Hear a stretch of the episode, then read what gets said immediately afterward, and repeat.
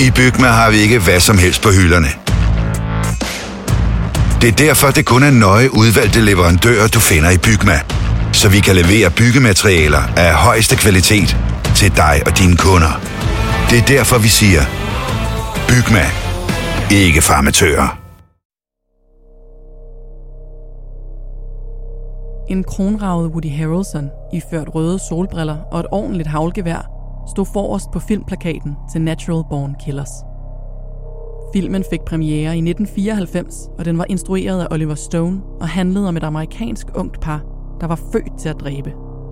Den var voldsomt provokerende og inspirerede mange til at kopiere forbrydelserne i filmen. På en lukket psykiatrisk klinik sad en 29-årig småkriminel finde ved navn Lauri Johansson og følte sig vældig inspireret. Han havde allerede flere domme bag sig, men filmen gav ham ideen til en bande. En man kun kunne blive medlem af ved at slå ihjel.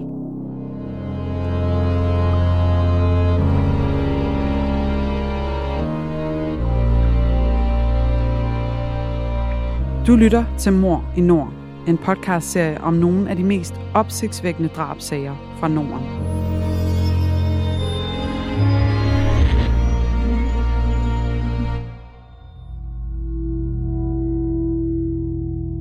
Det du nu skal høre er en virkelig historie, researchet og fortalt af Janne Ågård og læst op af Emilie Vestvold.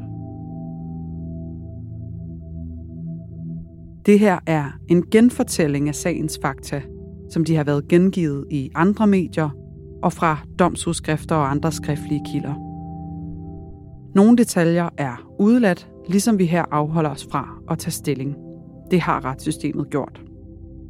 Men du skal være forberedt på, at det kan være voldsomt at lytte til. Ikke mindst, fordi det handler om rigtige menneskers liv og død.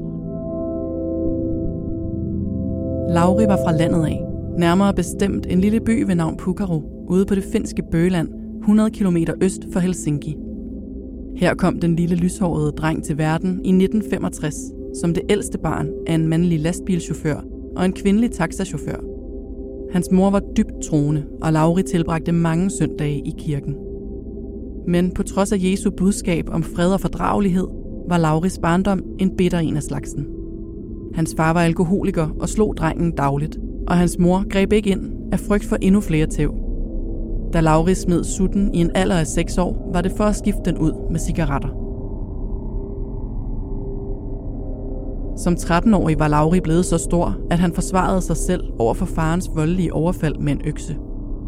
Endelig fik moren taget sig sammen til en skilsmisse, og de kommende år tilbragte Lauri og hans fem år yngre lillebror sammen med deres mor i nogenlunde fredsomlighed. Men meget skolegang fik Lauri ikke. Han blev smidt ud af 7. klasse, efter han slog sin klasselærer bevidstløs til sin mors store sorg. Da Lauri nåede den kriminelle lavalder, var han allerede et kendt ansigt, først på ungdomsinstitutioner og sidenhen i fængslet. Han var vokset op med tæv og ingen grænser, hvilket resulterede i narkomisbrug, tyverier og snart også røverier. Bare én gang prøvede Lauri at arbejde, nemlig som arbejdsdreng på et savværk, men det holdt ikke længe.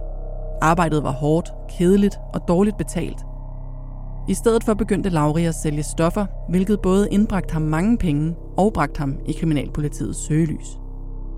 Som 18-årig forsøgte Lauri at slå en kammerat ihjel under en rus af amfetamin og kokain. Han blev anholdt og tiltalt, og retten beordrede den unge mand mentalundersøgt inden retssagen i 1983. For psykiaterne var der ingen tvivl om, at Lauri opfyldte kriterierne for at være sociopat. I dag kalder vi det for antisocial personlighedsforstyrrelse, og Lauri var et klokkeklart og alvorligt tilfælde, sandsynligvis på grund af hans forfærdelige opvækst. Oven i det led han af en lang række psykiske lidelser, såsom bipolar lidelse og skizoide anfald, hvor Lauri fuldstændig mistede forbindelsen til virkeligheden. Men Lauri blev stadig dømt til en almindelig fængselsdom og skulle afzone i fire år, en måned og 15 dage for det bestialske drabsforsøg. Inden for murene fortsatte Lauri narkosalget, nu til endnu højere priser. I fængslet lærte Lauri at have sex med mænd, også selvom han var heteroseksuel. Da han var ude igen fire år senere, udvidede han sin forretning. Lauri var selv dybt afhængig af speed og kokain i fængslet. Sammen med personlighedsforstyrrelsen var det en farlig cocktail. For Lauri fantaserede om at blive en stor bandeleder, få mere magt og flere undersåtter. Under en voldsom psykose hallucinerede Lauri så voldsomt, at han blev indlagt på en psykiatrisk afdeling i 1999.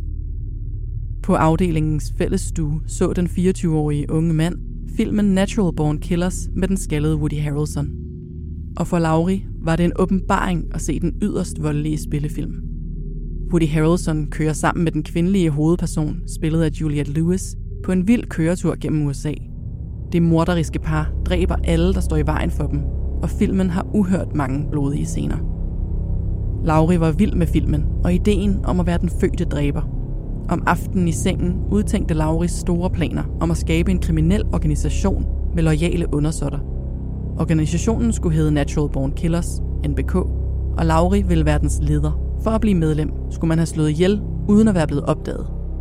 Det skulle være den sejeste bande at være medlem af.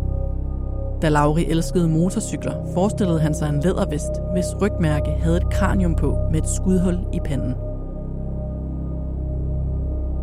Ved sin udskrivelse vendte Lauri tilbage til sin lejlighed og tilværelsen som narkosælger, men nu havde han et mål med tilværelsen.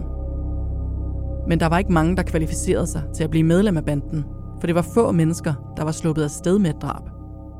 I stedet for nedgraderede Lauri kravet. Bare man havde begået et drab, var man velkommen. Lauri talte om NBK til alle, og snart kom der flere medlemmer til. Han ønskede omtale, opmærksomhed, så der blev lavet en hjemmeside og merchandise. I det finske kriminalmagasin Alibi optrådte Lauri med en skarplat pistol på et foto og mørke solbriller.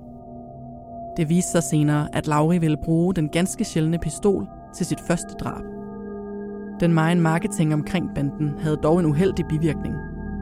Også det finske kriminalpoliti fik øjnene op for Lauris nye klub. Mest af alt var Lauri et løsgående missil, der røg ind og ud af fængslet. Hver gang Lauri fik en ny dom for at sælge stoffer, voksede hans kriminelle netværk.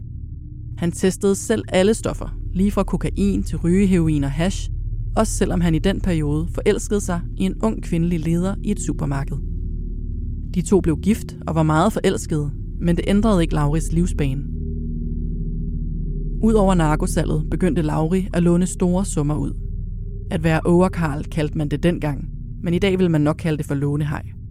Det var en indbringende forretning, og Natural Born Killers voksede i anseelse og antal medlemmer. De var nu en hård kerne af 20 medlemmer, der alle viste ubegrænset loyalitet over for deres leder. Som leder af banden havde Lauri nu to drab på samvittigheden, om end ingen i offentligheden kendte til dem. I 2001 var hans bande godt kørende, og en af de mest trofaste medlemmer, den 32-årige Sami Hutimo, fik til opgave at slå ihjel på vegne af NBK. Men Sammy var forelsket, og han ønskede at forlade sit kriminelle liv og ville giftes med kæresten. Så Sammy nægtede at udføre mordet. Under et efterfølgende skænderi skød Lauri ham i hovedet med en revolver og dræbte Sammy. Der gik en måned, inden at Sammys lig blev fundet i en øde skov.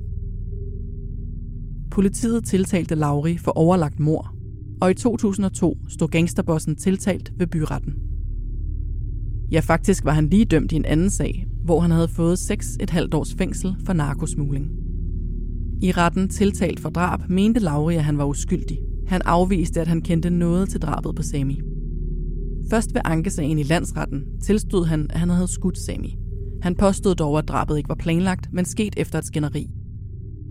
Oven i det havde han taget meget amfetamin og var pænt presset, hvilket var med til at forværre hans psykiske tilstand. Alt sammen formidlende omstændigheder. Men både byret og landsret var enige i dommen. Lauri Johansson var skyldig i overlagt mor. Efter et liv med et hav af smådomme faldt hammeren. Han skulle i fængsel på livstid. I Finland er en dom på livstid, ligesom i Danmark, en tidsubegrænset dom. Man kan først efter 12 års afsoning søge om en benådning ved appelretten. De fleste med livstidsdomme sidder dog omkring 14 år i fængsel, og den længste har siddet op mod 20 år. Vi har opfyldt et ønske hos danskerne, nemlig at se den ikoniske tom skildpadde ret sammen med vores McFlurry. Det er da den bedste nyhed siden nogensinde. Prøv den lækre McFlurry tom skildpadde hos McDonald's. Lauris advokat forsøgte i højesteret at få ændret dommen med henvisning til, at Lauri var psykisk utilregnelig. Men retspsykiaternes konklusion var, at Lauri først og fremmest mente, at han følte sig hævet over loven. Denne attitude fritog ham ikke fra straf, selvom han både havde en personlighedsforstyrrelse og de skizoide anfald. Til kendes for ret. Lauris livstidsdom opretholdes. At skulle bag trammer på ubestemt tid var overvældende for Lauri. For første gang vidste den impulsive mand, hvor han ville være de næste mange år. Dag efter dag efter dag lignede hinanden til forveksling. Væk var lædervesten, solbrillerne, de store guldkæder og de mange fans. Tilbage var en overvægtig, lidt sølle mand med et vildt blik i øjnene.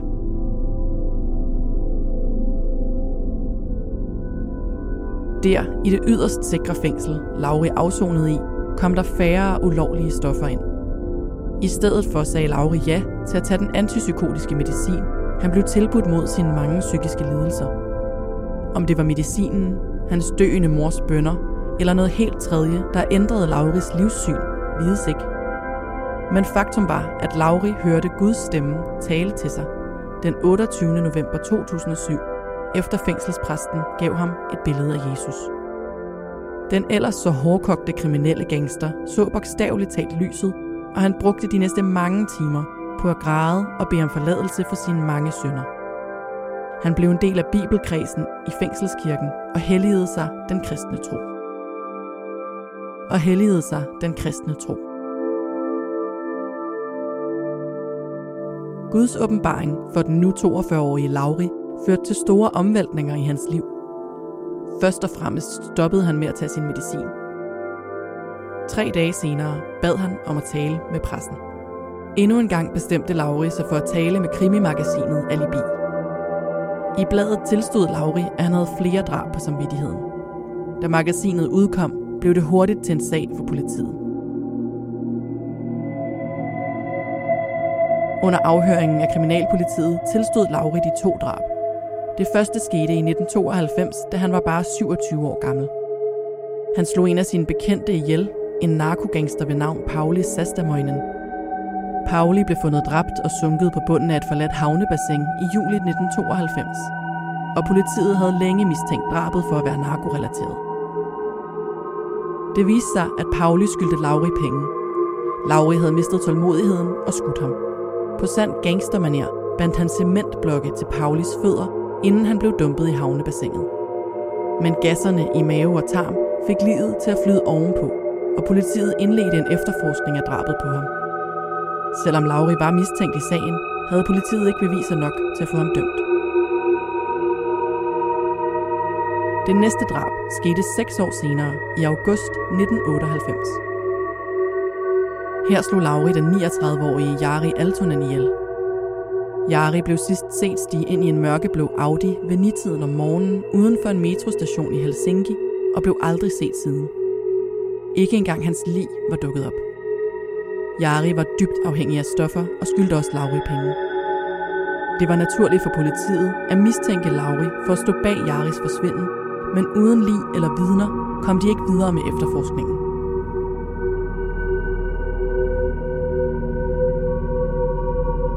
Indtil Lauri fandt Gud, havde han nægtet at have noget med sagen at gøre.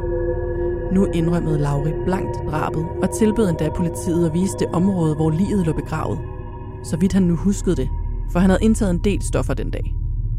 Lauri fortalte, at han ønskede, at Jaris mor kunne få begravet sin søn ordentligt. Måske skyldtes det, at Lauris egen mor var død kort tid forinden, og han savnede hende inderligt. Min mor har bedt for mig i 40 år. Jeg ønsker at se hende igen i himlen, hvor hun er nu, fortalte den omvendte Lauri til kriminalmagasinet Alibi i 2007. Det var til selv samme magasin, at han havde poseret med gangsterattitude og skarplat revolver mange år tidligere. Som journalisten beskrev det, havde Lauri foretaget en 180-graders vending. Lauris tilståelse gjorde ham til persona non grata. En uønsket person i sin egen bande, Natural Born Killers – ved at sladre til politiet havde Lauri spillet sig selv ud af den kriminelle bande. Måske var det netop det, han ønskede, for han blev prompte smidt ud af organisationen. Kort tid efter kom skilsmissepapirerne fra konen med posten til fængslet.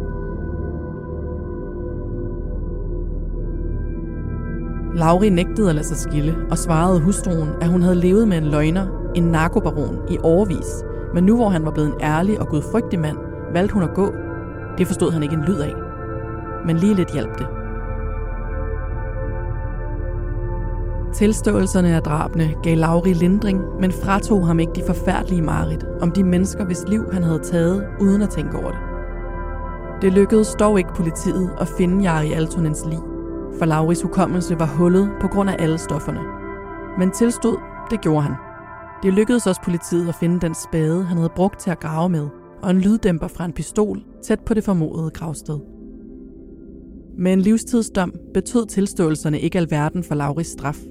Når man sidder med en ubetinget dom på livstid, gør det ikke fra eller til, om man dømmes for flere. Men Lauri blev på trods af det tiltalt for begge drab og dømt i 2009. Fordi Lauri sad på livstid, var den eneste ekstra straf, man kunne give ham, at forsinke en eventuel benådning. I mellemtiden begyndte Lauri at læse. Lauri var et nyt og bedre menneske. Efter et længere ophold på en psykiatrisk afdeling, begyndte han at tage sin medicin hver dag og kunne igen koncentrere sig. Han manglede både at færdiggøre folkeskolen og en ungdomsuddannelse, så det gik han i gang med. Fire år senere blev han færdig og var klar til optagelsesprøven til universitetets kvote 2. Hans drøm var at læse sociologi. Ved siden af den traditionelle uddannelse begyndte Lauri at læse til evangelist, altså en forkynder af evangeliet. Præst kunne han ikke blive med en drabsdom. Gennem kirken mødte han sin kommende kone, og et par år efter blev Lauri gift igen. Sammen med ægteskabet blev han stedfar til en lille dreng, der skulle i første klasse. Og for første gang følte Lauri på egen krop, hvad hans kriminelle kendisliv betød for andre. For hans stedsøn blev mobbet på grund af Lauri. Under et af sine mange interviews til en finlandsk avis i 2012 sagde Lauri direkte, at hvis ikke man bekendte sig til Gud, var man på satans side. Det havde han været i alt for mange år. I slutningen af 2019 blev Lauri benådet af appelretten. Efter 17 års fængsel var han igen en fri mand. Allerede få dage efter løsladelsen blev han vært på en kristen radiostation. I dag arbejder Lauri som forkynder i flere finske frikirker.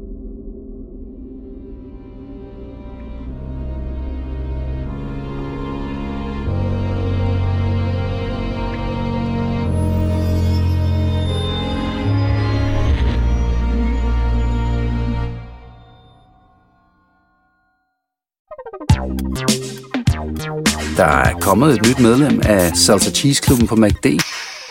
Vi kalder den Beef Salsa Cheese, men vi har hørt andre kalde den Total Optur.